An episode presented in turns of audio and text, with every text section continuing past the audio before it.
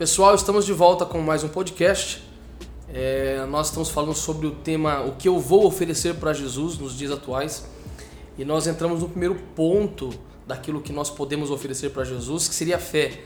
Nós tínhamos concluído no podcast passado sobre esse tema, mas não conseguimos.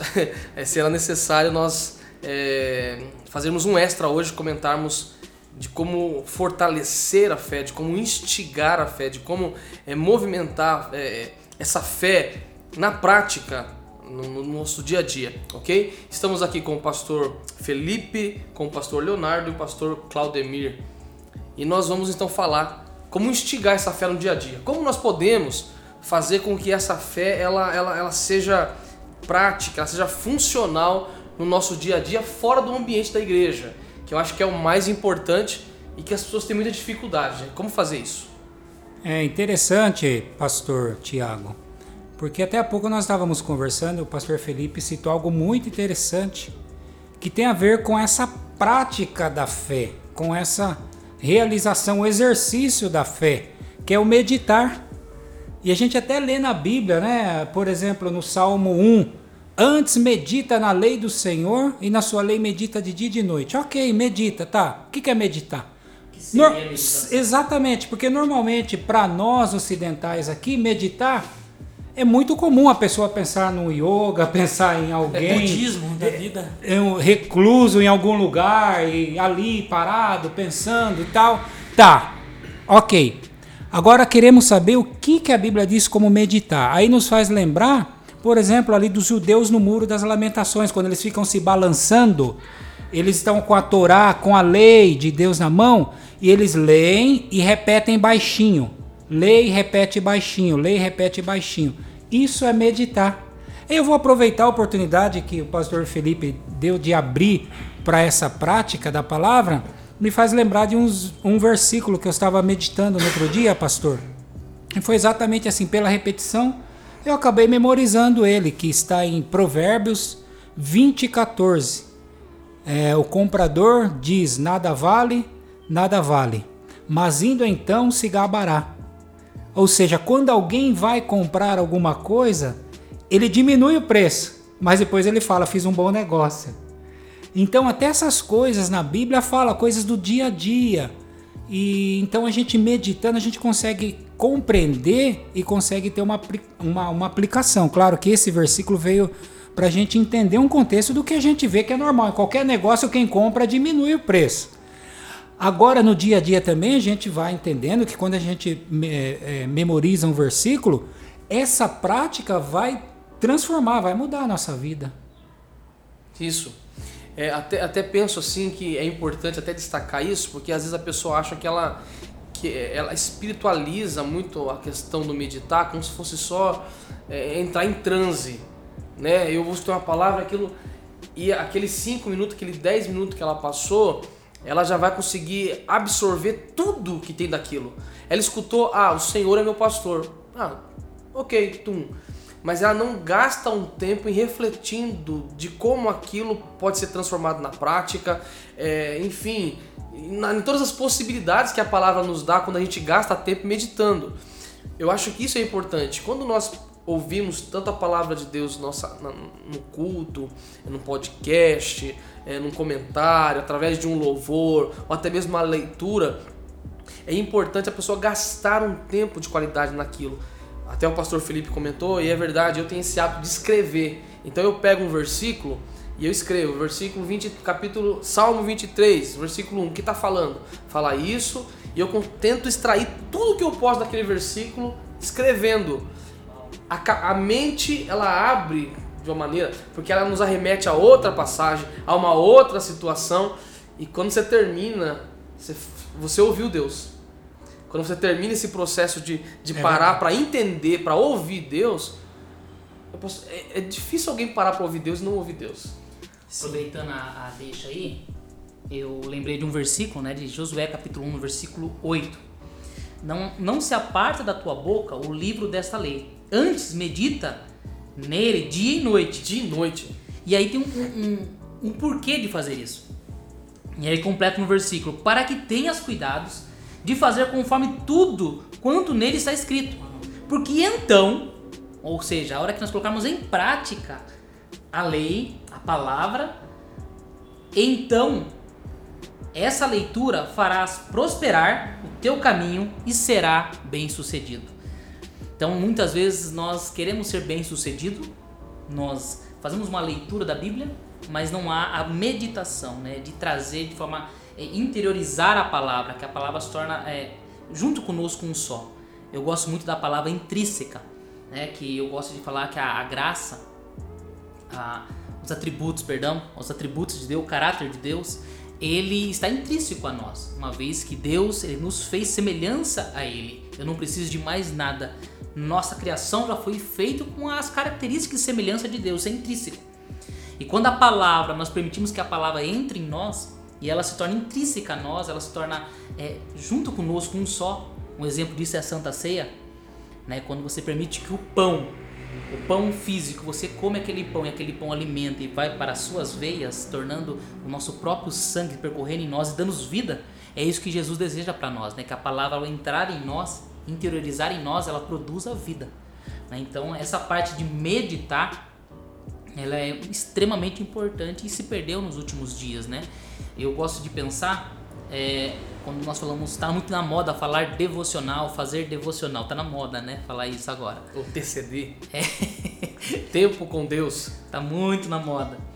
E eu vejo que as pessoas têm aplicativos, né? Existem aplicativos, é, vários recursos para isso. E não é problema, pelo contrário, é ajuda muito. Só que não é ler um versículo. Isso não é devocional. Né? Devoção, eu até no último grupo de discipulado, nós estávamos falando a respeito disso que é um tempo de devoção a Deus. E você aliar isso com a palavra, né? com a meditação da palavra e o que aquilo pode produzir em nós. E o que vai, né? Que pode, certeza que pode, mas o que vai produzir em nós, né?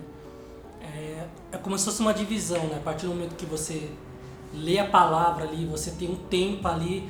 Eu particularmente faço dessa forma. Eu leio geralmente uma um título de um capítulo, não o capítulo inteiro, e eu tento trazer a aplicação daquilo para minha vida. Né? Então, é exatamente isso, né? Você traz uma mudança a partir do momento que você leu aquilo. E é engraçado porque em muitas das situações que acontecem comigo, a gente lê uma passagem, beleza, o pai ele ministra algo pra gente, a gente aplica, aí então quando a gente volta de novo naquela passagem, o pai traz uma outra aplicação, algo diferente, totalmente no mesmo, na mesma passagem. E eu creio que é isso que é a meditação, né? Então, a partir do momento que, como o, Thiago, o pastor Tiago disse, é impossível não ouvir Deus falar. Deus, ele sempre fala. É até engraçado que, tem hora que você vai ler o texto, quando você abre a Bíblia, você fala, ah, eu já conheço a passagem. Tá eu já, ah, tá já conheço a história. Dá para extrair alguma coisa é, nova daqui, como a gente é bobinho, né? e Deus vem nos surpreende com uma revelação fresca, alguma coisa fresca, né? Que fala, fala assim, meu Deus, isso aqui estava aqui mesmo? E isso vai produzir salta, com certeza. Salta aos olhos. E com certeza isso vai produzir algo, no caso de estar tá falando sobre fé, ela produz uma capacidade de crer, de, de fé, enfim, de qualquer coisa que a gente esteja precisando, a palavra ela vai produzir por meio do devocional que a gente faça. E me faz lembrar de uma outra coisa também dentro disso aí. Que essa mesma palavra que a gente ouve depois de algum tempo e, e de repente ela vai tratar num outro contexto na nossa vida, eu já tinha ouvido já alguns anos atrás e ouvi novamente, então fez eu lembrar. Os rabinos dizem que cada palavra tem 70 revelações. Uau. Então não é à toa que isso acontece. Você ouve, o Senhor é meu pastor, nada me faltará, dentro de um contexto da sua vida. Vamos dizer que alguém que está nos ouvindo, seja aquele contexto ali é, emocional. Então naquela área Deus vai suprir. Só que ele ouviu a mesma palavra no outro contexto da vida dele. Num contexto, de repente, estava lá, vamos dizer que é um pai de família, e em relação à educação dos filhos, o Senhor é meu pastor, nada me faltará. Então aquilo vai suprir para aquilo que ele precisa. Para aquilo que ele precisa, porque é uma nova revelação, no entanto é a mesma palavra porque Deus ele vai falar de acordo com a nossa necessidade. Isso que a palavra do Senhor se renova todos os dias, né? Exatamente. Porque a palavra é a mesma, mas as situações nas quais nós estamos sujeitos, ela vai alterar o contexto ali no qual a palavra é aplicada. Eu até lembro uma, uma história, não sei se é, se é um fato, se é uma história, alguma coisa, de que, se eu não me engano, é até um testemunho, acho que é alguma coisa real, verídico. Que alguém entra, uma pessoa era muito é, difícil de, de, de aceitar a palavra de Deus, resistente, não, não, não gostava de ir à igreja, não queria ouvir a palavra de Deus, não cria em Deus. Mas num determinado momento ele se viu acuado, acho que diante das, das, das situações, e ele foi meio contrariado, mas foi na igreja. Chegou na igreja, o pastor da igreja não pôde ir por algum, algum, alguma situação, chamou o diácono e o único diácono disponível no momento era o mais tímido que não queria pregar. ele não queria pregar e ele subiu e falou assim: Meu Deus, e agora o que, que eu faço? Aquele desespero, quem prega sabe como é que é. Ainda mais uma pessoa que não tem o hábito de fazer. Ele falou assim: Vou abrir a Bíblia e seja o que Deus quiser. e ele abriu numa, na, num texto de genealogia, onde falava de Fulano gerou Fulano e morreu.